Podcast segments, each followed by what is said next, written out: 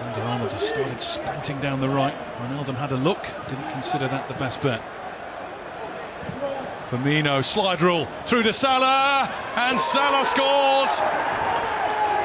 That was Liverpool at their clinical best. Super pass, placed to perfection, the positioning and the pace of it, and it's a smart finish from Mo Salah too. That would have felt good. Those chances have not been hit in the back of the net of late, but that was as clinical and as precise as you'll get. Scored in the third round against Aston Villa's kids. Scores in the fourth round at Old Trafford to get this fourth round tie really sparked. Yeah. Thiago. Liverpool well on top at the moment. Milner. Firmino. Wijnaldum with the bounce back. And Firmino loses out to Pogba and then seemed to take him out. But the advantage is with Manchester United here. Rashford running. Milner's missed it. Here's Mason Greenwood who's in. And he scored. What a ball in it was from Marcus Rashford over the top to Mason Greenwood. And that's a fine, confident drive past Alisson to level things up. It's the ball that just teases James Milner. It's inches over his head. And thankfully for United, it falls to one of the best finishers at the football club in Mason Greenwood.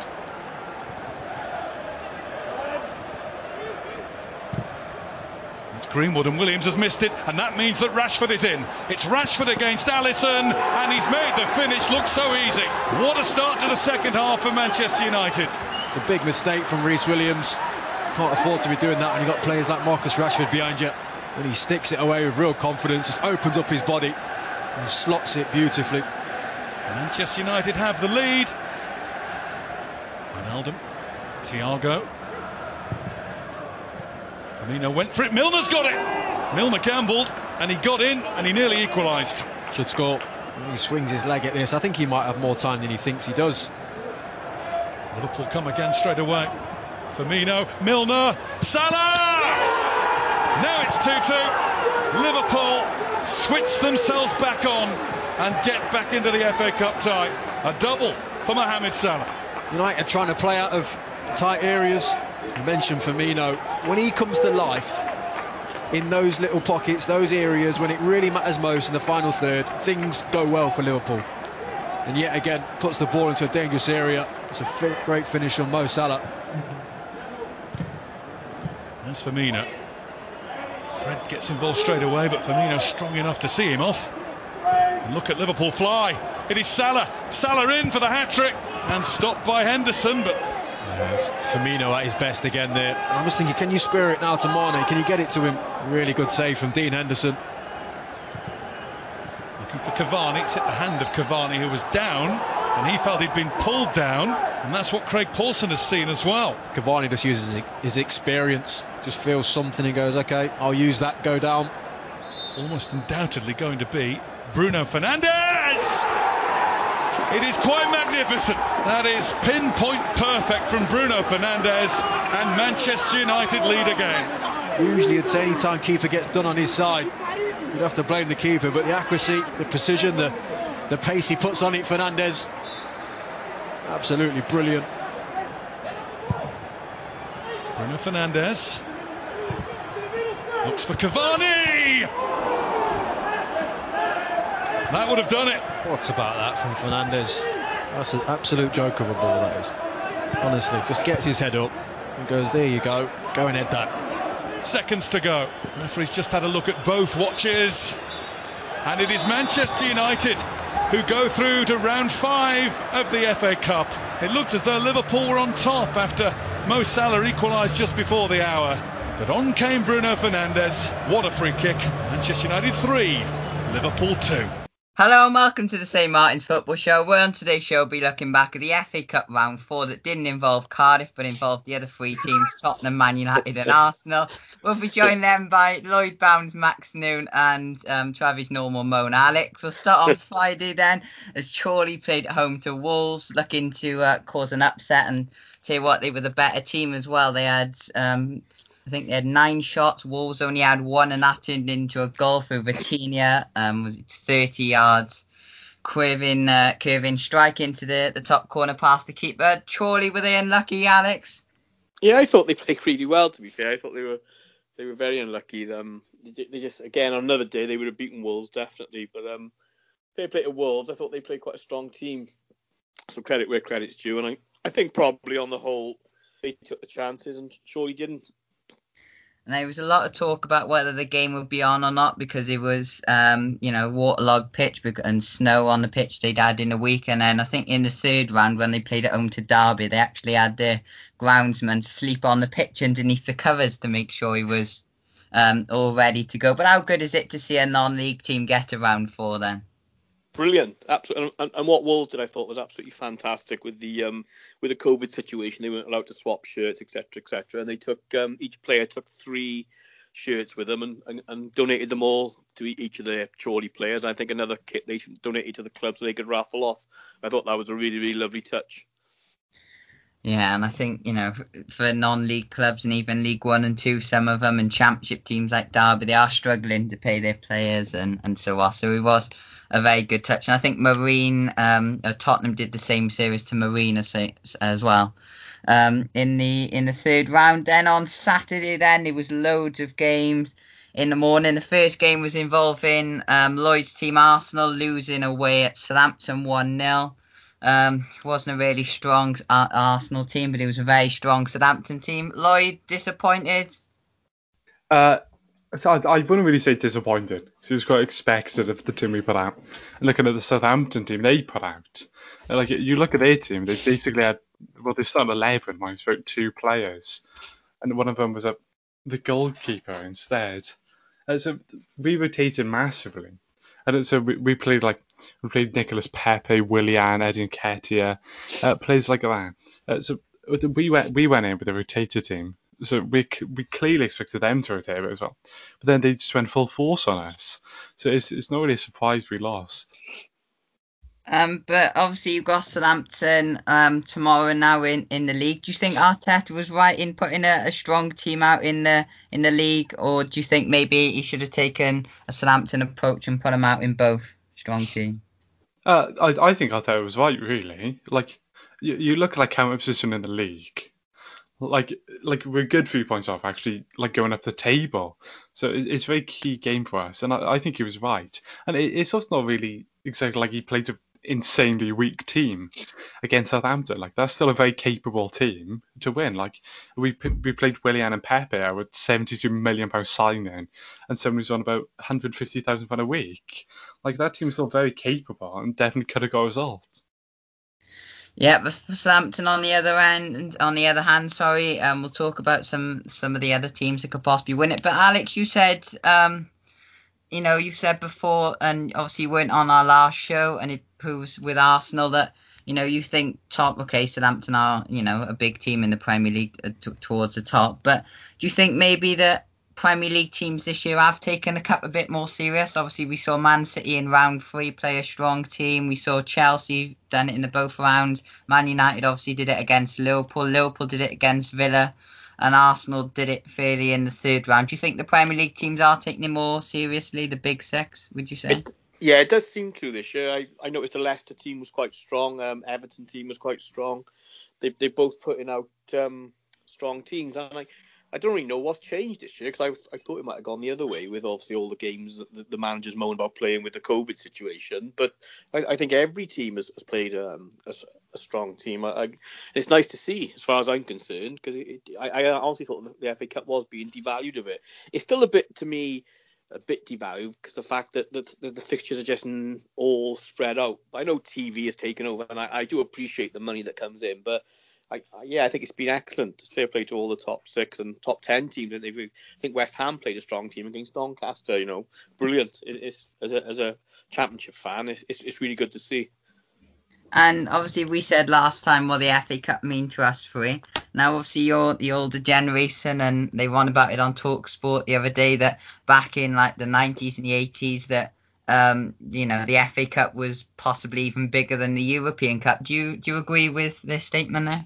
Oh, without honestly, uh, FA Cup day, you boys would have loved it. You get up, you have a fried breakfast, you'd, you'd you watch the team, hotel from sort of nine to ten, then they'd be on the bus playing cards, then they get to Wembley, you'd have a celebrity um, game. You'd have all the top fastest players from each club having a race. Oh, it was the, it was the best day ever. The FA Cup final day, three o'clock kickoff. It was always sunny, always hot. It was it was absolutely amazing. It was a day you look forward to more than probably any other. And obviously being a Cardiff fan back then, we didn't get anywhere near the the, uh, the FA Cup finals, but it was oh what a day, brilliant, absolutely fantastic. But these days it's you know kick off at past five. It's it's just all wrong. It's got to be brought back in, and you know my opinion on it. The only way they'll do it is by saying well if you win the FA Cup, you get a European spot and take one up the Premier League, but it won't happen. But um, no, they were the good old days.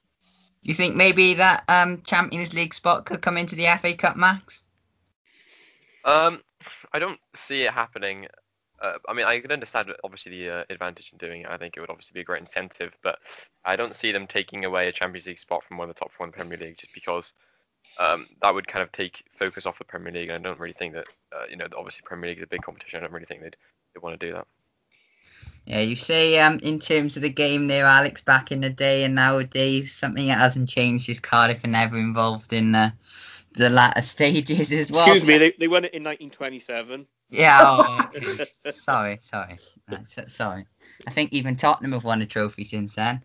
Um, um, as well. But in, in terms of the game, um, obviously, you know, you had that unlucky from Gabriel that come off the Walker Peters cross in the, the 24th minute. You did have your chances as well. Um, I think Eddie Nketiah had a chance who we said possibly last time um, could get a game as well, and we were right in saying in that. But you had James Ward-Prowse had that shot from the corner that caught um, Leno out, and then Che Adams had a, a shot. Will you maybe um, for Southampton could they possibly win the FA Cup, Max? Um, well, I mean, they definitely have it in them. They've obviously pulled off uh, upsets this season, like Liverpool, for example. Um, and especially for a team that maybe won't have as much focus on the Premier League. You know, they're, they're doing fairly well at the moment. So, you know, obviously, I doubt they're obviously pushing for something like a Champions League. I mean, they'd be interested in it, but you know, it's unrealistic. So I think they could definitely, you know, look to play their strongest possible team in every single round uh, of, of the FA Cup. And I mean, I do think it is a possibility because they have the quality. Uh, you know, I, I could. I mean, I, obviously it would be a shock, but uh, I wouldn't be surprised if they really pull off a good run and, and potentially even win it. Yeah, as well. You've got other teams, Everton, Leicester. They could all maybe cause a, an upset, especially now Arsenal, Liverpool have all gone out um, of the competition as well. But for Arsenal, obviously Aubameyang, who was announced today, is out of the um, the game this week against Southampton in the Premier League because of family issues, and then you you didn't have Smith Rowe. But obviously you're bringing in um, Martin Odegaard this week. Do you think maybe he'll be done in time in time for our game on um, against you on the weekends, Lloyd? And if so, do you expect him to start? Uh, yeah, the deal will definitely be done. I think he's going to get confirmed tomorrow. Uh, I, I don't really expect him to start. But I, I, definitely think he'll get substituted on. But it, it depends if he gets enough training and if Arteta thinks he's ready. Because he, he's barely played for Madrid. Like, like in the past like four months, he, he's barely played. So I think we'll probably give him some more training sessions to try and, try and get him back to match fitness before we start playing him. And we'll talk about Ozil a bit more. But for Arsenal, they've uh, first goal they've conceded in 508 minutes as you've suffered your first loss in seven matches. Obviously, you've been on a um, a bit of a good form recently, but obviously didn't really continue in the FA Cup. Then the next few games, then Barnsley v Norwich. Barnsley caused a, an upset there. Obviously, Barnsley, you know, we said on the FL show, didn't we, Alex, that Barnsley we expected to go down. Were they mid-table now in the, the Championship? Do you think maybe Norwich they didn't really put a strong team out? Were you surprised on that? No, I'm not surprised at that. Any any Championship team could beat any Championship team on the day, and that that's why it's so unpredictable. Um, I don't think Norwich played a, a real weakened team. Like, okay, it did rotate a bit, but when I saw the highlights, I think Barnsley just wanted him more. I think they were just up for it more. And, you've got to be honest, Norwich are probably thinking, well, we'll take, we don't really want a cup run now. We, you know, we're dominating the league, and nothing wants to. They don't want anything in the way of that. So it, it wasn't a shock to me, to be honest. It was, it was, it was expected. Yeah, Barnsley reached the F, the FA Cup semi-finals in 2008 as well. They went through after a, um, a Callum Styles goal. And in some of the others, Brighton beat Blackpool 2-1. Um, Bissouma scored a brilliant strike in the first half before um, Gary Madine, you'll know well, Alex from Cardiff, scored just our before half time. Then Brighton scored through um, in the 58th minute. Bristol City won away at Millwall 3 0. Sheffield United won again, beating Plymouth 2 1 at home. Basham and Billy Sharp were the goals there. A lot of people tipped Plymouth to maybe cause an upset. Alex's second favourite team, Swansea, beat Nottingham Forest 5 1. Cullen with two goals. Matty Grimes with two, including a penalty that really was a dive, really. And then Oliver Cooper rounded it off. That was after the knockout scored in the 56th minute. Swansea, then, Alex, rival of yours, obviously. Have you maybe got all your hands up and say they're playing well this season? No. No? No. Pass. Next question. Not interested. Do you think maybe Swansea are a team that could go up this season, Lloyd? Uh, yeah, I, I do think they could. the, the looks really good, and I, I think they do deserve to go up. Good answer there. Um, indeed, well, they, they have got a tough test in the next round. They got Man City though, and we all know what happened a few years ago where they should have beaten Man City, but VAR um, cost them that day. As Alex said, West Ham put a strong team out to beat Doncaster 4 0. Fornal scoring after just two minutes. Then Yarmolenko scored after 32. And then an Andy Butler on goal. And then um, Youngster wrapped it up. Um, all um, O'Fallon scored for West Ham later on. And then there should have been a cup upset at the Johnny Rock Stadium in Cheltenham. They lost at home to Man City 3 1. Alfie May put them ahead after 59 minutes after the the long throw from Ben Tozer as well that they were all worried about and they're all being talked about the week ahead. And then Alfie May tucked home before Man City. Um, the last 10 minutes did turn up the uh, turn up the heat and went into another gear. Phil Foden scored in the 81st minute before Jesus scoring three minutes later, and then Ferran Torres wrapped it up in added time. Should should Man City have gone out, Max? Um, well, obviously you'd like to see that, but uh, I mean, I think the quality they showed at the end is is testament to, I mean, what really should have uh, happened the entire match, and and that is Man City winning. But obviously, if they played to Cheltenham, they were very good. I mean, especially against Man City, you'd expect to trounce them. So um, yeah, whilst I mean, I think everybody would have wanted Cheltenham to go through. I think Man City did deserve to win. And obviously, Ben Tozer was famous for that um, brilliant. I don't know how he saved it off the line from that um, Benjamin Mendy shot, and then he somehow got ahead to it. And he was going full pelt to, to clear it off the line. But, you know, for Cheltenham, it's, it's hard luck, Alex. And you'll know, obviously, being an EFL team in, in Cardiff, how much it means to teams like um, Cheltenham and especially teams lower lower down in League One and Two. Do you think that for Cheltenham now, then obviously they know they took Man City all the way. Okay, the scoreline may have shown um, in the end, and we'll talk about Wycombe against Tottenham later, how their scoreline did um, fall off a little bit. Do you think that maybe is a um, a booster for their League Two season now? Obviously, they've played well against Man City. Yeah, I think it is. Um, I remember going to Cheltenham with Cardiff probably 2002, 2000, perhaps one, and the ground was atrocious. And to see the, the, the way it's been done up, and you know they've obviously moved on.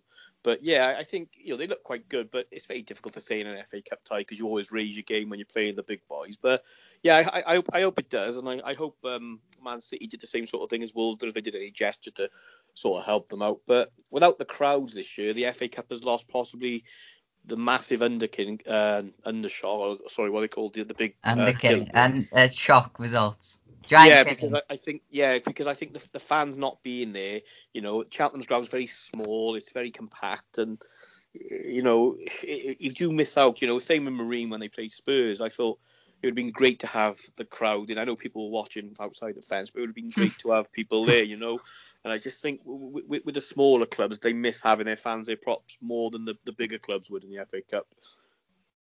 Yeah, and I think I've been to Cheltenham as well, you know, since it's been redone, and it is a, a nice, as you said, compact ground, and probably not nice for, um, you know, an away player or whoever playing it, especially if it was Man City. And unfortunately, fans weren't allowed. Then on Sunday, Chelsea avoided a cup upset, beating Luton 3-1, a Tammy Abraham hat trick, but Luton did come back into it through Jordan Clark after. An absolute shocker from Kepa that just sums him sums his Chelsea career really just falling o- falling over. And then um, Timo Werner missed a penalty later on to stop um, maybe Luton score again. a bit embarrassing for them really. But they did again another EFL team taking a Premier League team all the way. Okay, Chelsea was a bit more comfortable, but the main talking point out of that yesterday was Frank Lampard getting sacked. Now, when we're filming this, it's just been announced that Thomas Tuchel has officially taken over, obviously ex PSG and Borussia Dortmund manager. Were you surprised by Frank Lampard leaving Lloyd at this time? Uh, I, I, wouldn't really say I'm surprised because you can tell with the recent run of results that it, it was inevitable, really, that he was going to go. Like uh, they, they've spent so much money in the summer and they just haven't really been performing. I'm a bit surprised that they sacked him after the Luton game. Like it did seem a bit random.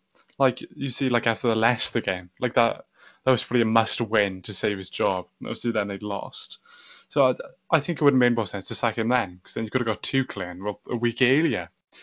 And like, like a week's worth of training sessions is a lot of help, especially especially in the run of form they're in and they need to get out of.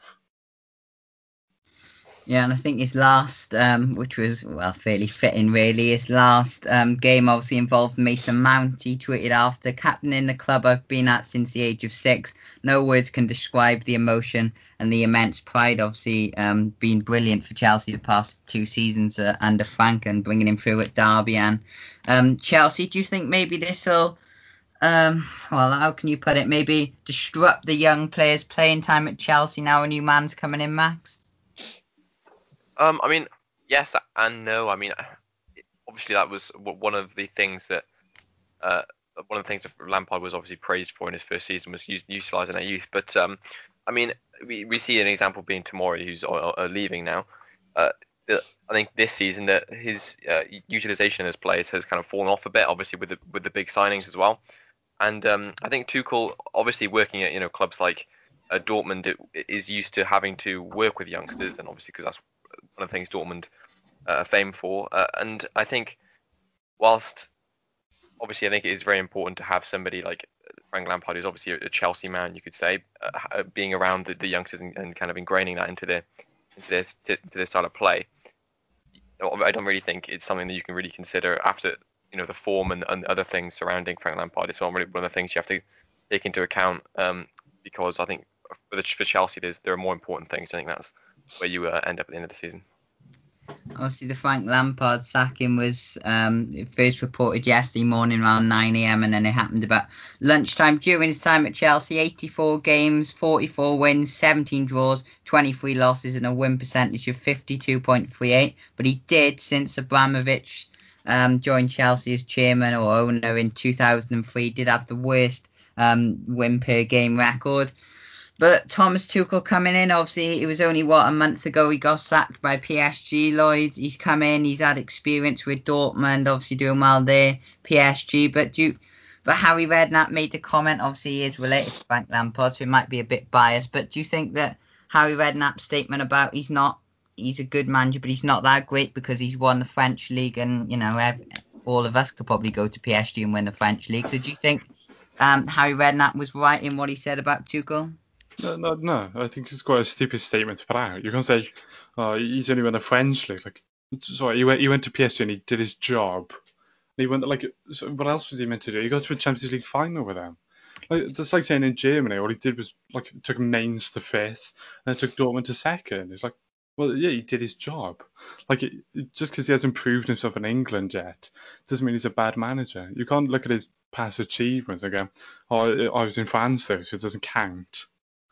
Uh, I think I think he will do a good job with his Chelsea team. Yeah, he said who who says he's a great manager. Winning titles at PSG in France doesn't make you a great manager. What does that prove? You're quite entitled to win the league in France when you're managing um, PSG. So strong words from Harry there. Obviously a brilliant manager himself. But um, a lot of the managers were asked yesterday about it. Ralph Hasenhüttl, Southampton manager, didn't really care about it. Other managers, David Moyes, um, Brendan Rodgers, but especially Pep had um, a bit of sympathy for him. Pep actually said, people talk about projects and ideas, they don't exist. You have to win or you'll be replaced. I hope to see Frank and soon and go to a restaurant with him when the lockdown is finished. Do you think that Pep's right there, Alex? Obviously, you've been a, um, a critic of modern football and how it is now, and obviously back in your day and when football in the 80s and 90s was was obviously still good now, but was probably even better. Some people would argue. You know, managers will be given more time even under pressure. Brian Clough, Alex Ferguson obviously proved that. Do you think that Pep's right in there, and do you think it's the right right approach from Chelsea? Obviously, they've been I think they've won the most trophies when they have sat the managers under Abramovich. Do you think it's a correct approach from Chelsea and right? It's, it's a very difficult question. Um, to be fair, the amount of money Roman Abramovich has put into Chelsea over the years, he's probably entitled to do what he wants with them. You know, on one hand, um, it's, it's, a very difficult thing. The difference with the 80s and the 90s, I think, when you look at Ferguson, top top draw manager, he wasn't a, he wasn't a great player. He was a good player. Look at Arsene Wenger, one of the best managers ever to manage in the Premier League. He was a good player, but he never played at the top top level. And I think what happens is these days, you, people like Frank Lampard gets rushed in and they expect him to do things, but to me, I, I think it's very difficult. I, I, I don't know it. And what I do find surprising about Chelsea, why didn't they appoint someone like Eddie Howe? Why would they got to go yeah. to this Tuchel? I'm not saying I don't know much about Tuchel because I'm not saying he's good, Paul. I, I literally don't know much about the guy. But it doesn't seem to be any sort of plan there. But I suppose with Abramovich, he could get rid of this guy Tuchel at the end of the season, I suppose, and replace him with someone else. So I suppose you, you pay the money, you, you get the choice. But um, yeah, it's a difficult question. I, I don't know, to be honest. I, I just don't know. And obviously, there was a lot of reports saying that um, the Chelsea board reportedly disagreed with Frank Lampard's um, attempt to sign Declan Rice and his treatment of Kepa. Obviously, you know, he really wanted Declan Rice. He didn't move in the summer. He hasn't moved this January. Um, you know, and Kepa, well, I, I disagree on that Kepa because he has been awful. Let's be um, frank about it. But for Frank Lampard, there's been a lot of talk of him. Um, I think he's actually favourite to take over at Celtic. Um, but where's his next job? Do you think now and then, Alex? Obviously, you know, probably the only team in the Premier League that's probably going to have a job opening soon is Newcastle if they're not careful. They may even stick by Steve Bruce. Do you think maybe he could come to Cardiff after uh, Mick McCarthy's kept you up, or where do you think he'll go? I don't think he'll come to Cardiff, and at the moment, I I, I don't know if I'd want him to be honest, because that, that, really? that's another. Th- well, yeah, because that's another thing. You know, it's it's very hmm. easy to say, no disrespect. You know, you, you look at the money he spent with Chelsea. Now, this is, I suppose, the difference I have from modern football. I don't know if you three know more, but do managers sign players these days? Well, that's do, the point. Because I well, don't know. Obviously, in the yeah. 80s and 90s, Man United would not sign a player unless Fergie rubber stamped it. They wouldn't even try to do it because they were so even the board was scared of Fergie in that respect. So they wouldn't. But I don't know if these days, if for example, Chelsea sign a player because their scout tells them to. I don't know, you three would probably know more than I would. Do Liverpool sign players? How, how does it work? It's probably a bit different to when when I was sort of heavily into the football in that respect. So you three would probably know more than me. So could you three answer who signs players these days? Is it managers, scouts, boards, chairmen? Well, I think, I think it can Gary, be a bit of everything. Yeah, right. I think Gary Neville made the point, didn't he, in saying that himself and Jamie Redknapp, obviously he's cousins with Frank Lampard, but Gary Neville mainly said it yesterday on Sky that he doesn't believe, um, and and all three of them said Harry, Jamie thing, they don't believe that um, Frank Lampard, like you know, wanted a really sign Timo Werner or or Kai Havertz. Obviously they're brilliant players on their day. Yeah. obviously Frank been doing well with the youngsters with Tomori. Obviously he's gone to AC Milan with Zouma, with Mason Mount, whoever. So he don't think you know, he wanted to sign Havertz and Werner. They, like you said, like Harry Redknapp said, they're probably there because of, as you said, the scouting team. The chairman wants to bring them in. They're quality players on their day. You know, they're they're big big names for the Premier League and for the club. So do you think that Max that it was Frank's decision to bring in, um, you know, Havertz and Werner and Ziyech, or do you think it was probably a board's decision that he was forced onto? Um, I don't know. I can't. I, I, I can't think of some examples. Uh, particularly, I think I think Salah is an example of the board signing a player that the manager doesn't want to. Yeah, uh, but I think I, I'm not entirely sure, but I do believe that Frank Lampard definitely had some involvement, especially in Havertz. I, th- I think that was signing that he suggested, and I think he, he also played a larger role in convincing them to, to come because I think he contacted them, and then I think lots have been said about the players who've signed, and then being fans of Lampard and, and, and the character that he had and, and the things that he was saying to them. Um, so yeah, I think obviously they would have had to have uh, obviously the, the go ahead by the board, and obviously because they're the one the ones providing the money for it. Um, you know, but I think I do think it's something that Frank was pushing for. I don't think it was against his will really.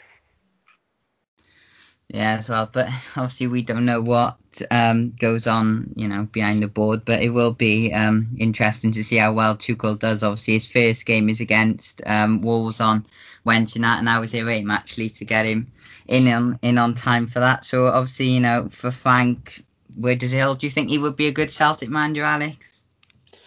Yeah, I think he probably would because, and that's what you got to say about you know, Stephen Gerrard Evans says, yeah, Rangers is Rangers that. But when he went to Rangers, they were on their knees. You know, they were literally on their knees. And what he's done up there, I'll put my hand up. You know, he's been absolutely brilliant for Rangers. He's got the fans back on side. He's restored the confidence. You know, what are they? 22 points clear of Celtic, yeah. who haven't lost the league in sort of five, six years. So what what he's done there is given him tremendous grounding I'm not saying he's ready to go on to take Liverpool job, but you would suggest when Klopp does decide to leave Liverpool that he'll be the next next replacement. And I've got a bit more respect for perhaps him going up there with the state Rangers were in than perhaps other managers who go to Scotland, if you know what I mean, where they have been so successful, like Neil Lennon. I, I just can't stand that fella, so I'm glad to see Celtic going down the drain for that respect. Brendan Rodgers when he went up there.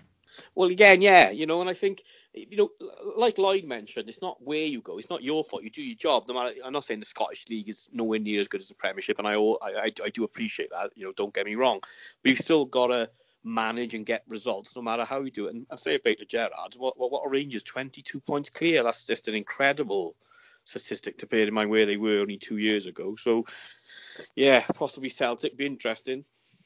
I hope it's it because that means Eddie Howe can come to Cardiff then next year. You know, that's the plan.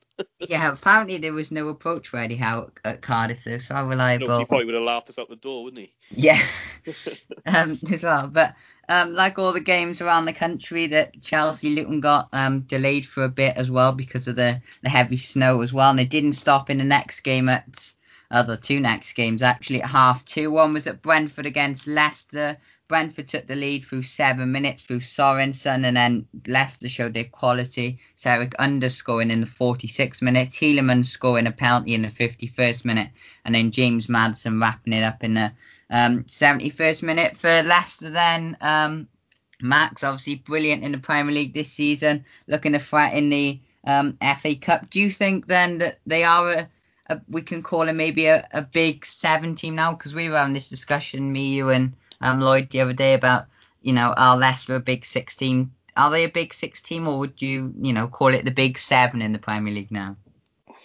Um, well, I mean, I think before I can give you a d- definitive answer, I think we need at least you know maybe two more years, and I think if they are in the, you know in the Champions League conversation for those two years, uh, I think they definitely have to be because we, we, we look at them now, and I I think maybe other than the stadium, everything about them is kind of the template for being, you know, the top six. Uh, and I think that maybe they could even be looking at an expansion because I, I first thought about this when when I saw the the new training ground, which looks, you know, top of the range, yeah. really really fantastic. And it's the kind of thing that you, it's the ambition that you expect to see from a team like that that are looking to challenge the top six. And um, no, if really if they can be in the top six and potentially even, you know, get Champions League, that squad that squad is good enough and young enough to be a top six team for the next, you know, five ten years. So yeah, I mean, I think we'll need another year or two to, to see how you know whether they keep up the you know the European you know, spaces and whether they, they, they keep they keep hold of them and see how they do in Europe as well.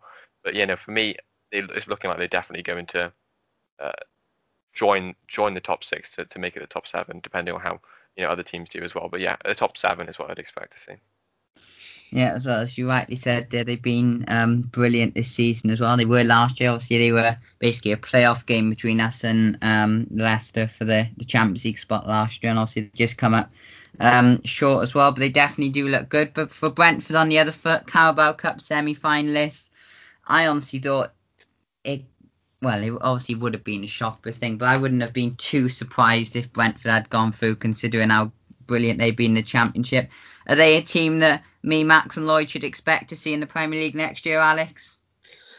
They, no, I don't think they will because I no, I, no, I just think they they just fail at the last hurdle, and I, I can see them doing it again this year. I really can. I can see Norwich going up automatically. I can see Bournemouth going up automatically. Um, obviously I don't want to talk about Swansea, as you know, but um, you know, there's teams there that are just probably got that bit more quality than Brentford, and I, I hope Brentford do go up. I really do, but no, I, I think they're going to miss out again this year. Not not by a lot, but I just I do feel they just don't seem to have that extra step to, to make the final step up. And moving on to two teams staying in London and two teams that could possibly be in the, the championship next year, Fulham and Burnley. But Burnley won away at Fulham 3 0. Jay Rodriguez scoring two, including a penalty, and then Kevin Long wrapped it up in the 81st minute. Um, Scotty Parker said that, um, you know, his all eyes was on the Premier League, which is fair enough, and he said that the FA Cup was a, basically a hindrance. Do you take, obviously, you've said that you're a massive fan of the FA, well, we all are massive fans of the FA Cup, but do you think even for Fulham that's a bit disrespectful from Scott Parker, Alex? Or is it understandable? it's, I I don't want to slag him off too much because I know when we were in the Premiership we went out to I think a, a really weakened team. So uh, Gillingham. Yeah, Gillingham. Thanks. So it's like yeah, no, it's uh, I, I can't I can't slag him off for that because I think we've done exactly the same. So um, no, not not really, and, and I do understand. But you really think Burnley Burnley will not go down, Leon? It'll be on Burnley will be safe, no problem at no, all. I, I, don't think they're anywhere near relegation.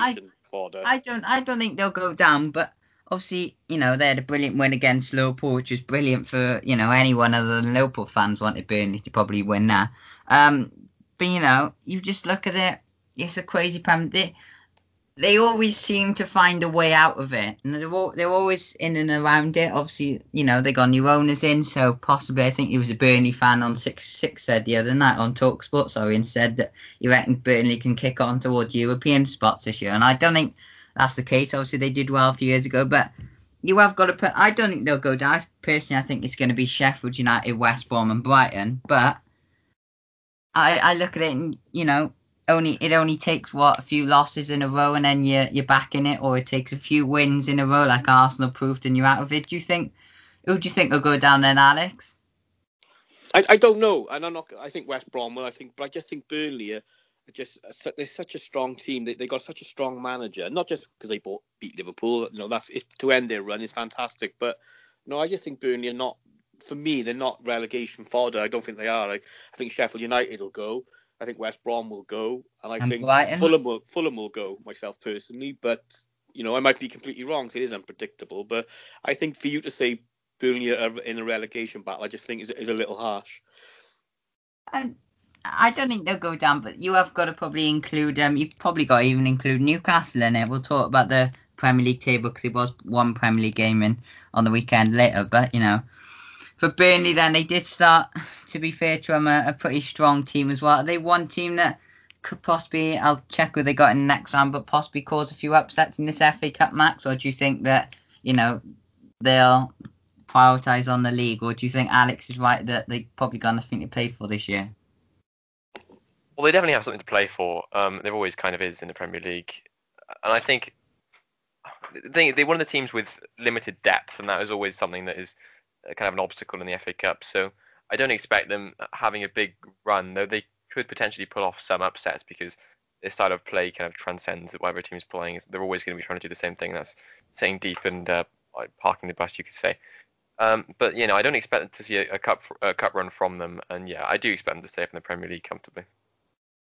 And as you said, it is, um, you know, for for these teams, okay, maybe not Burnley, but for Fulham, it is, you know, key, like they said, for for squad management. But for the FA Cup, obviously Burnley progress on. In the next game, it was the game that was watched by 9.2 million people on BBC and BBC Red Button. It was, of course, best team in England against uh, the third best team in England, uh, fourth best team in England. Man United against Liverpool. Man United winning 3-2. Alex, brilliant performance from United.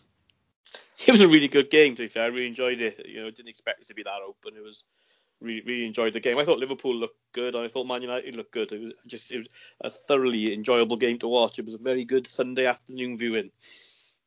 Um, and obviously Salah got two goals. How big is that, do you think, for his confidence? Because we had a chat after the game and you said that Salah's that type of player that's a confidence player. Do you, do you expect him to score his, you know, his normal goals now and get them fancy points for people?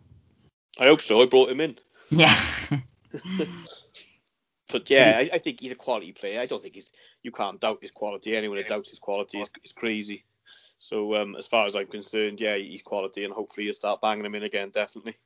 But it, do you think there's been obviously a lot of talk, and we said it about um, a Norwegian broadcaster the other day interviewing him. Do you think he will leave in the summer?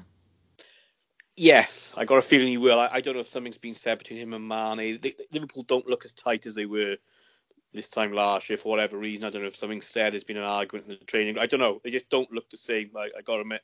I noticed that Mane came on, didn't he, in that FA Cup tie? Yeah. But was booked. He just looks angry and he, he doesn't. He, I don't know. There's something not quite right with Liverpool. I'm not sure if there's been a row or some sort of uh, breakdown in communication. But no, I, I think there's something just not right with them. I'm not saying they're not in the title race because they are. If they could win to the games against the bigger teams like your Man City, your Spurs, it puts them puts them straight back up there really. Um, obviously, there was a mad situation on, on six of six on um, Sunday night. There was a few Liverpool fans calling for Jurgen Klopp to possibly be sacked. Obviously, you know they were walking the title last year. Now they're you know just scraping Champions League at the minute. Um, do you think maybe them Liverpool fans are a bit overreactive, or do you maybe think that you know if they don't beat Tottenham or they don't beat Man City and they don't get results in the next few games and in the Champions League, do you think there is a possibility that he could be sacked? What Klopp? Yeah. Well, if they are, they're crazy. That would be the most craziest thing. Do you think? Do you think? Here's a question. Do you think that if they don't win the Premier League or the Champions League this year, do you think maybe he will leave in the summer and they could get Gerrard in? Because let's be fair, any Liverpool fan will tell you, you know, his aim was to win the Premier League and they got a bonus in the Champions League. So do you think that if he doesn't win a trophy this season, maybe obviously he won't resign because you know manager won't resign, but do you think maybe he could leave in the summer? Do you think? No, I'd be absolute. If, if that's that's fairyland talk for me. They, they they just won the Premier League for the first time in 31 years. But they're 31 scraping years. Champions League at the minute, Alex. Even Liverpool fans will tell you that. they're Yeah, aim but, this season but Liverpool Champions fans, are- Liverpool fans must be smoking something, as far as I'm concerned. Because if they want to get rid of Klopp, that would be the most ridiculous thing I've ever heard. Don't get me wrong, we all know they idolise Gerrard, blah blah blah blah blah blah. He's one of us, blah blah blah. Yeah, we heard it all before. But no, you'd be crazy to get Klopp, absolutely crazy. And I tell you what, if I was a Man United fan and Liverpool sacked Klopp, that's the first person I'd be going to get, and, and bin Ole. No. Yes, that's, you can never. If, if Liverpool get rid of Klopp, I think they'll lose a lot. Most people don't like Liverpool unless you're a Liverpool fan, but oh, they, they lose so much respect from me if they got rid of Klopp. It'd be the most ridiculous decision And that- modern this- football has seen.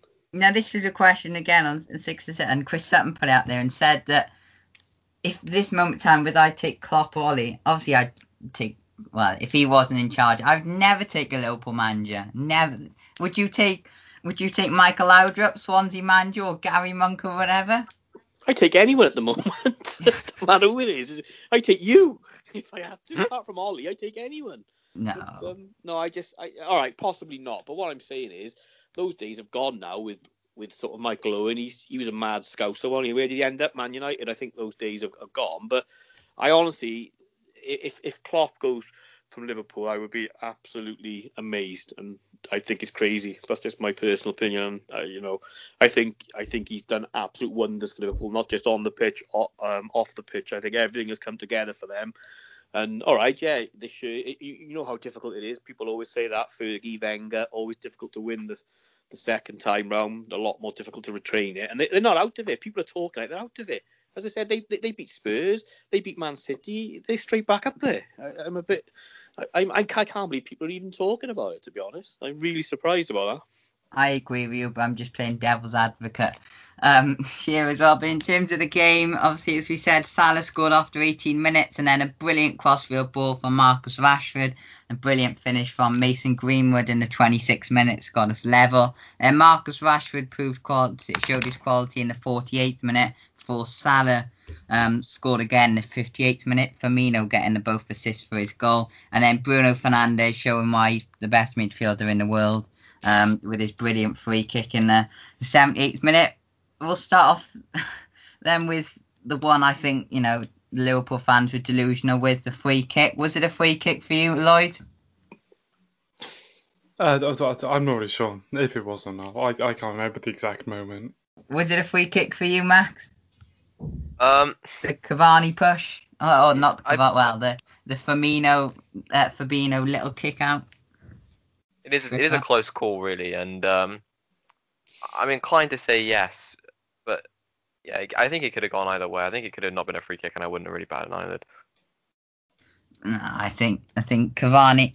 It was a soft free kick. We'll give him that, but you know Cavani used his experience to to fend off. But a lot of people have been saying this week that Fernandes is the best player in England. Do you think he is, Lloyd? Uh, I think on current form, he probably is. Uh, but if you got anything other than current form, there's no way, no way he is. Best midfielder in the world? Uh, I'd probably say once again, maybe on current form, Oh, we're definitely. but, but otherwise no. Alex, is he better than De Bruyne? Yes. yeah. Um, but obviously, you know, we're through in the FA Cup now. We got West Ham, obviously another a team that are doing well in the, the Premier League as well. Do you think now then that we should be maybe going? Obviously, you know, you, you always make the joke that we never reached a final under um, Solskjaer we always got the semi final. But do you think maybe this FA Cup now with the likes of um, Liverpool and Arsenal gone, maybe this is a, a chance, Alex, to, to win a trophy? Do you think? um, no, with all, yeah, I, I can't. I, I just don't. I, and I should give him credit, but I just can't. I, I, I still doesn't. To me, he just looks like a little lost boy on the side. I just don't. He just he doesn't install any confidence in me. He's Don't beaten get me. Liverpool, top of the Premier League, Yeah, and I'm not. Obviously, I can't. Champions you know, League, I- PSG, yeah, Leipzig. I'd be I'd be stupid to say Don't mention You the know, Champions League. You don't want to You got knocked out of it. Thanks, boys. um, I still think that he's not the man. I, I'm sorry, he's done brilliant on the players. Have actually, you know, someone's lit up something under the players and they've done better. But I still, Sorry, Leon. I just, I, he just doesn't instill any confidence in me uh, as a manager. And I, I think, great, yeah, he's doing well. But uh, what I'd like to say, what, Lloyd and Max just said about previous conversations about the, the, the boards and stuff. If you're giving Ole Solskjaer credit for being that, surely does every club now use this scouting system, or is it all different? I, I'm a bit. That's right, and I'm not taking the mic now because I don't know what the situation is with these Premiership clubs. Because if Ole's going to Solskjaer's getting all the praise, but if he's not signing the players, I don't know if he'd sign Bruno Fernandes or again. It's it's a very confusing situation for me because I don't know who to sort of blame or who not to blame if players get. I can tell you that it's not Ed Woodward. If it is, then blinking it. But that man, I haven't got two brains in him. I haven't got a brain in him at all. he hasn't got two So, brains. yeah. It, I. Well, Lloyd, who signed for Arsenal now? Who signed this rounded player? Do you think it's Arteta again, or the board, or is it or a bit of both, or? Uh, I know at Arsenal, like Edu, the technical director, and Arteta were really close together. Right. And in the case of Odegaard, uh, Arteta was really key in the signing. Like he rang over, talked to him. Then I know, like like Max said earlier with Mo Salah, when Yeah. Klopp went to Liverpool, it was Michael Edwards who Right. recommended them sign him. But then like uh, the the goalkeeper we signed in the summer, uh, Alex Runarsson, well, he, Yeah. he was through an agent. Like there are lots of ways you can sign players now. That's what I mean, and that's completely different from what obviously I know football because it was just the manager had the final say, you know, and that's what that's what it was. Again, Max, for you, what what what what was Spurs and Gareth Bale? Was that Mourinho's decision or was that the club's decision? Again, I'm and Leon with you with Man United. I'm a bit confused of who's signing players and who's not now. I need to probably do a bit of research. Yeah, well, other, other Spurs, it's really Daniel Levy is kind of the architect of lots of things, lots of things that happened. Um, and I mean, for example, uh, I mean, I think Jack Clarke Spurs signed a, a season, a season or two ago now. I think that was solely a solely a Levy deal, and I don't even think didn't even know if he consulted Pochettino about it, who was the manager at the time. So, um, no, I think it, it's it's partially um, Mourinho. I think Mourinho would probably is a kind of he would say like what who he wants and where he wants to who he wants to get, the positions he wants to get, and then I think he works with the uh, the scouts, and then I think Levy's also probably heavily involved because he's needs to make sure that I mean he's he's kind of the master negotiator, so you know he's heavily involved. Uh, it, it really it really it really depends on, on club to club, but you know Okay. Levy the chairman, there's lots of there's lots of it.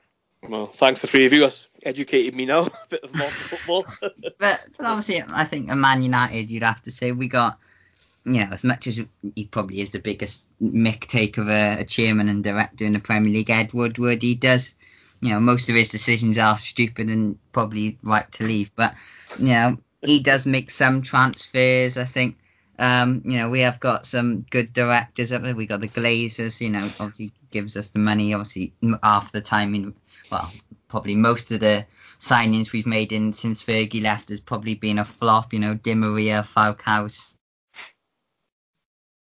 Good recruitment team, obviously for youngsters as well. We got you know a good academy team, and okay, we don't know who made this Bruno Fernandes signing. Obviously, we'll probably go on the basis that it was Ole because you wouldn't trust Ed Woodward. But you know, I think I'd say all of our teams have probably got good recruitment areas, but have also you know had bad. You'd probably say you know every club in the past three five years has always had a a terrible recruitment in in different clubs. Well, but you know, I don't know.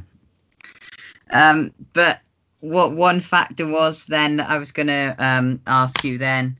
Um, Lloyd, obviously we got a good run of fixtures in um, the league now. We think we got Sheffield United, and then we got a few um, good game good games coming up. Obviously top of the league now. Do you think that this FA Cup run and obviously Europa League could you know do um, progress us on there? Uh, yeah, definitely. I think I think as long as you rotate correctly, you could you could go really far in the cup in Europa League, and then continue title challenge as well. I think Ole is quite good with the rotation. Like a player like Bruno Fernandes normally does play every game because he, he said like he, he said he wants to. He wants to play every minute he can to, to win every game he can. I think that they'll be really key because he's obviously a huge part of your team, and I, I think you do have the potential to go really far in all your competitions.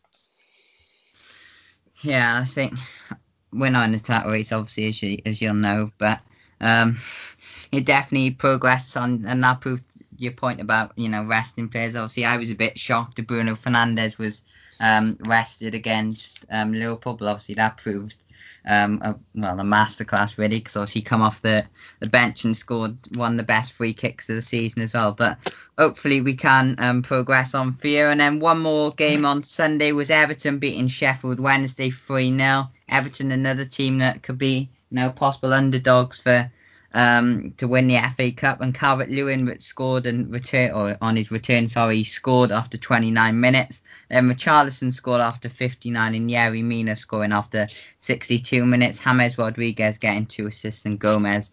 Um, the other one, Everton, possible FA Cup winners, Max.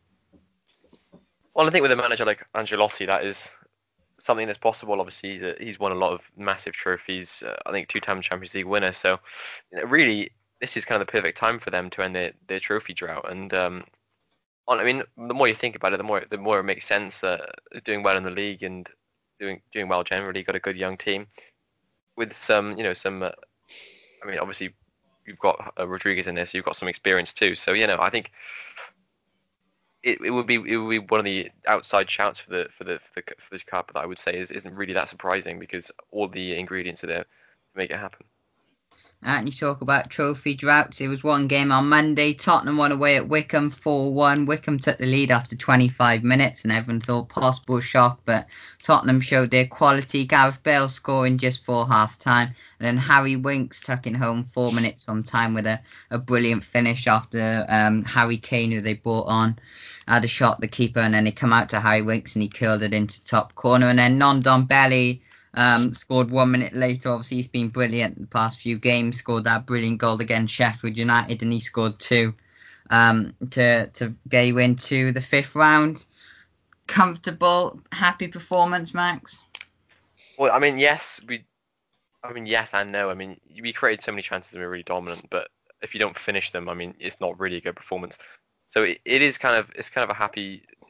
It's bittersweet, I think, because obviously creativity is something that you know I think Spurs have we really needed to see, we needed to see from them because there's there have been times where we didn't really look like we wanted to attack. So yeah, it's good to see that, and I think again Bale is a is an example of it. He looked good. He looked like he was getting busy, but again he just didn't find the back of the net, and his and his shooting bit, shooting boots were off. So you know yeah, again it's a bittersweet. It was a good and a bad performances for a uh, good performance for for those reasons.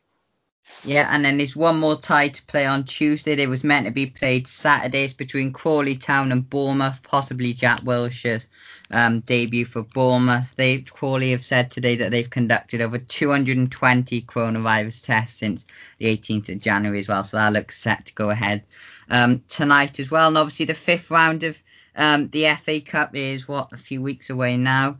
Um, the 8th of February, actually, the ties are playing. So they obviously the draw was done after the the four after the third round games with the fourth round draw. So they Burnley will play at home to to Bournemouth or Crawley. Man United are at home to West Ham. Sheffield United against Bristol City. Wolves against Southampton. Chelsea go away to Oakwell in Barnsley. Everton are home to Tottenham. Swansea, Alex's second favourite team, play at home to Man City. And Leicester play at home to to Brighton. Possible banana skin involving you, Max, against Everton. Uh, it would be typical, really. But uh, I mean, obviously, he's already lost to, to Everton once this season. But um, you know, I mean, he's pro- Mourinho is probably going to play a strong starting eleven, uh, and I wouldn't be surprised if Ancelotti did the same thing. Though I do think they have worse depth, though it would make more sense to see them play a weaker side, um, especially with the injuries that they've got as well. I mean, I mean, it could go either way, really. Spurs have shown the ability to uh, to, to kind of perform poorly in, in games they should be winning. So, you know, yeah, potential potential for a slip up though. Uh, I, I do expect Spurs to, to be winning the games in the cup competitions because that's really what we should be focusing on. And um, obviously we're playing at home to West Ham. Are we going to go through Lloyd? Uh, yeah, I, I think you probably will. I think West Ham will probably rotate because the just because they're form on it in league, like they could, they do have the potential now to transfer a, a European spot. So I think they'll definitely try and prioritise the league. Uh, but then on the other hand, they could try and look at the FA Cup. So if they can put this form into the cap as well, then you could see him being a Man United as well. And then winning a trophy is obviously obviously a great achievement. What, I don't know, but I, I do think Man United, like on paper, they have the better team. So hopefully we can get through. Then one of the other pick of the ties, Alex, involving you know your favourite team, Swansea and Man City. Who are going to come on top there? Hopefully, Man City. Who are you going to be supporting? Man City. Despite your criticism of them. Yes. I'll support anyone against Swansea. Anyone. Doesn't matter who it is. Could be the Iraqi 11. I'm going for Swansea. I never support Swansea in any game in my living memory. Never, ever, ever, no. ever. You don't mean that deep down. I do. No, I you, do. Lo- you love him really. No, I don't. He does. He's singing hymns and arias all no, I won't. off no, the no. show. He is. I, I wish him nothing but bad luck. Yeah. um, but also on Saturday was one Premier League game that was rearranged. Obviously, Aston Villa and Newcastle weren't involved in the FA Cup. Aston Villa won 2 0. Ollie Watkins scoring after 13 minutes after brilliant following up, um, winning it in the air and heading it in. And then Bertrand Traore won the definition of top corner, really, to, get a crucial three points for Villa. Are they a team that, obviously, you know, Villa now, they've got loads of games in hand. Where is a a good finish for them now this season, considering the games in hand and form now, Lloyd? Uh, I, I don't know, because just because of how packed the top 10 is.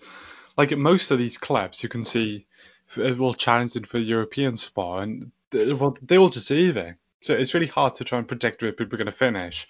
It's like if this Villa form does drop off a bit, then uh, they probably will finish just outside of Europe. But if they continue this one, then well, you do see them finishing like sixth or seventh.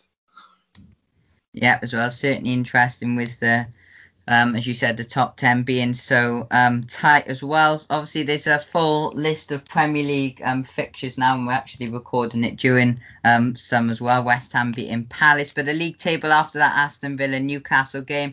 I don't know who's top. Do you remind any of you remind me who's top of the Premier League now? No, I'll take that as a as a. So I'll, I'll remind you then. Team called Man United are top of the Premier League again. What's that? Three shows in a row now. We've said uh, Man United are top, but still not in the title race. Top on 40 points after 19 games. Man City after 18 games, 38 points. Leicester in third, 19 games, 38 points. Liverpool dropped down to fourth, only just in the Champions League places. Uh, who thought we'd be saying that this time? Um, at the start of the season. 19 games, 34 points. Tottenham have a game in hand, 18 games, 33 points. Everton, two games in hand after 17 games, 32 points. West Ham after 19 games, 32. Aston Villa in eighth, remaining eight, 17 games, 29 points. Chelsea, nine, 19 points, 29 games, uh, 20, sorry, 19 games, 29 points. Southampton, 10 games played, 18 game, uh, sorry, they're in 10th, 18 games, 29 points. Arsenal in 11th, 19 games played, 27 points. And Leeds, 18 games played, 23 points. Crystal Palace, 19 games played, 23 points. Wolves 19 games played 22, Everton 18 games played 19, Newcastle 19 off 19 points, and Brighton 17 off 19. Then Fulham in the bottom three, 12 off 18, and West Brom 11 off 19, and Sheffield United 5 off 19. So, um, Alex, you said that Burnley were in, in a sorry weren't in a relegation battle. Who would you say is in a relegation battle, Max and Lloyd? Um, again, I think obviously Sheffield United nailed on. West Brom, you'd have to say two. Uh, and yeah, for me, it, depending on the appointment that Newcastle, Newcastle, I mean, obviously they haven't sacked Bruce yet, but if they if they get rid of Bruce and get a new management, I can see them potentially staying up. But yeah, it, it is Fulham, Brighton, uh, Newcastle, but I think I've I've seen a little bit more uh, from Brighton and Fulham to to suggest that they have something to give. And uh, under Bruce, I really, if, if Bruce stays, I think I'd probably say Newcastle. And for you, Lloyd? Uh, yeah, I'm the exact same. Like Brighton and Fulham, especially as of recently, uh, they've actually shown quite a lot of fight to them. You could see them staying up, and I, would love for a team like Fulham to stay up. Like, like especially with the manager like Scott Parker, like he's done really well with them. I think it'd be really good for them to stay up. But then with the Newcastle side, uh, they just they they've just looked terrible like they didn't create anything and they concede loads. Like uh, yes, they have in Maximin at the squad, but uh, how good is he? How good is he going to be coming back after like a good few months out? Like, will he really make the difference? Yeah, obviously they brought in Callum Wilson as well. Um, it was a brilliant signing, but you know he hasn't been performing um, recently as well. So it'll be interesting for Newcastle. But the midweek games then: Crystal Palace, West Ham, 6 p.m. The same as Newcastle Leeds. They've already started. It's two on West Ham and one 0 Leeds against Newcastle at the minute. So Newcastle not starting well. So we'll tell you the results of them um, next show. And then Southampton Arsenal at quarter past eight, the same as West Brom Man City.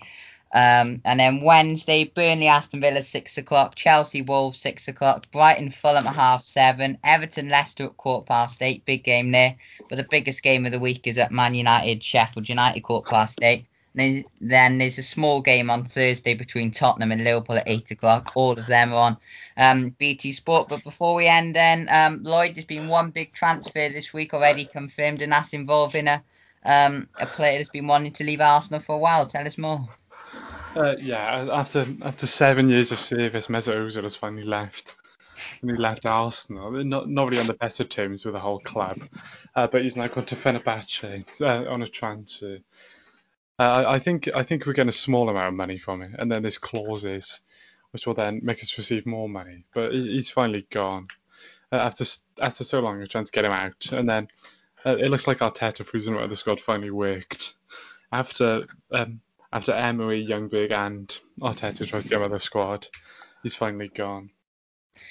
And I think for on the Fenerbahce side, I think they were um, wanting people to text him when they donate money to pay yeah. some of his wages alongside um, sponsors. But you also close, and you said earlier to sign in um, Martin Odegaard, which I think would be a good signing. And other than that, I think there are a few deals. Possibly Ben Benteke could be going to West Brom. Um, Sam Allardyce is wanting him there. Um, he said the other day as well. But apart from that, I don't think there is is any any to report in uh, at Cardiff or the uh, EFL that we should know about, Alex. Well, no, it, it, was a bit shocking for us. We, we we let Harris sign those two players, Waters and um, is it Ng at the back, yeah. and then we sacked him. I'm a bit confused again. So I I need to do a bit more research again because I don't know how Cardiff are signing players. Why would you give the manager money and then sack him? It doesn't make it don't make sense to me. N- none of it makes sense. Um, do you think Mick McCarthy? Decision. Do you think Mick McCarthy can bring, no offense to them players, but maybe more um, quality, like high caliber players, like a, a Glenn Murray's been um, set to be recalled from Watford. I, I, know QPR were interested in him before. Um, obviously, they signed Charlie Austin, so maybe a Glenn Murray. Yeah, someone like that. I think he has got contacts, and I'm not. I'm not going to slag McCarthy off. I wasn't happy when I when I saw the appointment, but he's only here for six months, and as I said, hopefully, you know, the only player I want, the only manager I wanted on there was Eddie Howe, and it would take him two years to get rid of the style we play, lump it up front. Unfortunately, that's what that's what we do, and I, you know, I'm not going to deny that. So again, I couldn't see him coming here, but uh, yeah, I, I give Mick McCarthy a go. I, I think what he will do, he will start shouting at these players, and he'll start getting these players' faces, which I don't think Neil Harris seemed to want to do for whatever reason. So yeah, hopefully he'll light a fire under some of them, and hopefully we can just start winning and become safe. And I think that's I, I think that's all we got left to play for now. Is just just not going down really. Not in the FA Cup, um, well, Well, neither no, Arsenal anymore, no. they. But um, no, I think you know, I'm not taking the Mickey, but I think well, uh, I think Mick McCarthy is, you know, I think it's a good appointment. I think you know you could Well, have had you, it. can you stop laughing, the three of you, please? I know it's not, you know, it's not a comedy of the show. you know, can't say you're a comedy club, but you gotta stop laughing. I think you know I'm not taking the mick here, but um, Mick McCarthy, you know, I think okay, he, Why don't we ask a question here now? Lloyd, would you swap Ata- Arteta for Mick McCarthy? no, Uh, Yes, no, I would. would. No, you would. Lo- Max, you definitely swap Mourinho for McCarthy, surely. Oh, McCarthy might play better football, but no. There we go. See, so we got Max on board, and you definitely swap Ole for him because Ole's a clown. So uh, yeah, you know, of we, we, course, we got yeah. no. I, all joking aside, as I said, I, I think he's a good appointment. Okay, you could have had Eddie Howe or, or somebody, but I but don't I think don't think I I, don't think that think was a bit. I don't think he's just- as bad as some people and No, Cardiff I- fans say. I think No, you know, he okay, he didn't last long in um, APOEL. I think in Greece, didn't he? Um, or sorry, Cyprus. Um, no, I think he didn't last long there, but I think you know he's done a good job where he's been. Wolves is the prime example when he did well in the Premier League. Yeah. So I, he's not the best appointment you could have gone, but I think you know I think he's a good appointment actually. Can okay considering six months, had- I honestly think, yeah, Yeah. I, I'm not gonna, I'm not gonna, you know, everyone says, but he has had a good career. He, you know, he, he has done well throughout his throughout his career. I thought, I, I know he had a bust up with Roy Keane, but at least he got Ireland to the World Cup, which yeah. with with a squad, it wasn't the best squad. So, yeah, six months, give him a chance. And as I said, I hope he's going to start because I think the players have just sort of given up. So hopefully they'll he'll do that.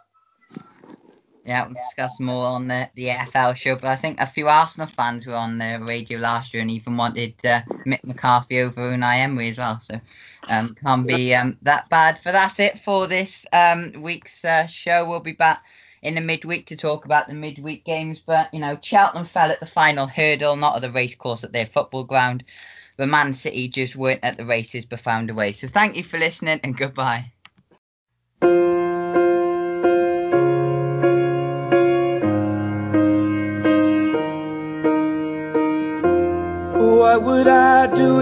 Without your smart mouth? Drawing me in and you kicking me out. You got my head spinning, no kidding. I can't pin you down. What's going on in that beautiful mind? I'm on your magical mystery ride. And I'm so dizzy, don't know what hit me, but I'll be alright. My head's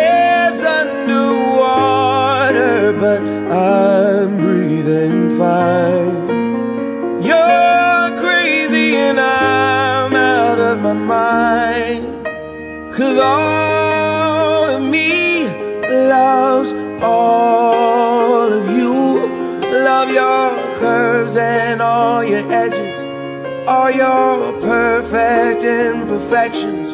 Give your all to me. I'll give my all to you. You're my end and my beginning. Even when I lose, I'm winning. Cause I give you all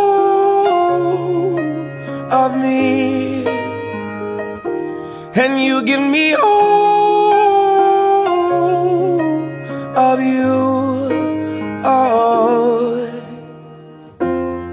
How many times do I have to tell you? Even when you're crying, you're beautiful too. The world is beating you down. I'm around through every mood. You're my downfall. You're my muse. My worst distraction, my rhythm and blues. I can't stop singing. It's ringing in my My head's underwater, but I'm breathing fine. You're crazy and I'm out of my mind. Cause all of me loves all of you. Love your curves and all your edges, all your perfect imperfections. Give your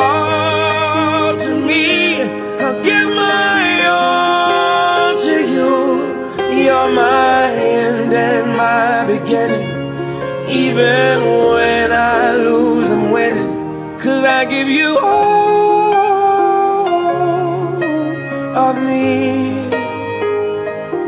And you give me all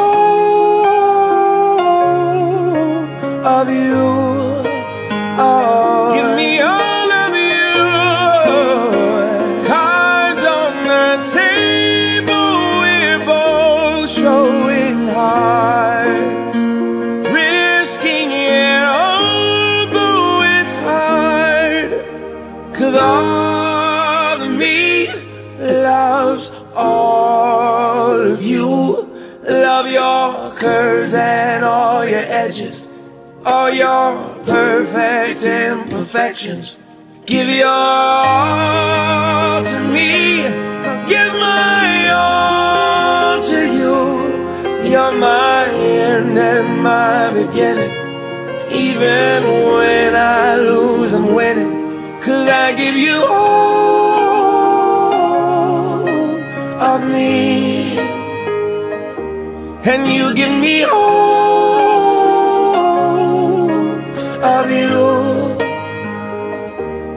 I give you all of me. And you give me all